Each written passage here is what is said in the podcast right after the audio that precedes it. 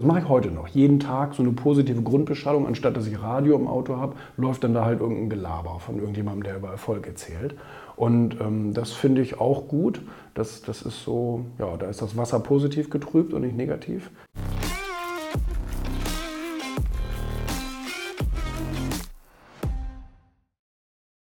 Oh, was waren die ersten Schritte? Ähm, ich habe versucht, so viel zu lernen wie möglich und gleichzeitig das umzusetzen. Weil das ist so eine der ersten Theorien, die du lernst, dass wenn du etwas lernst und es gleichzeitig tust, du am besten es verinnerlichst.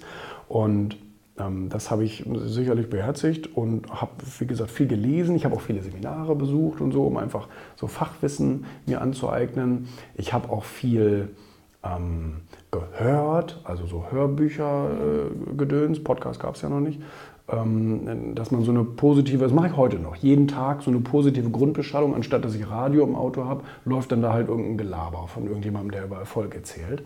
Und ähm, das finde ich auch gut.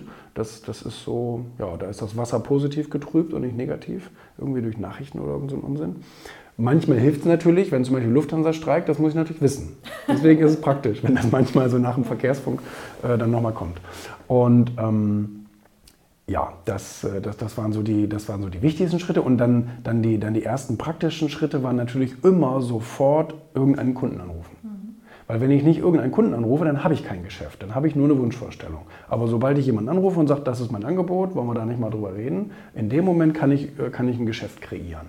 Weil dann vielleicht jeder Dritte oder Vierte sagt, ja, können wir, können wir uns mal angucken.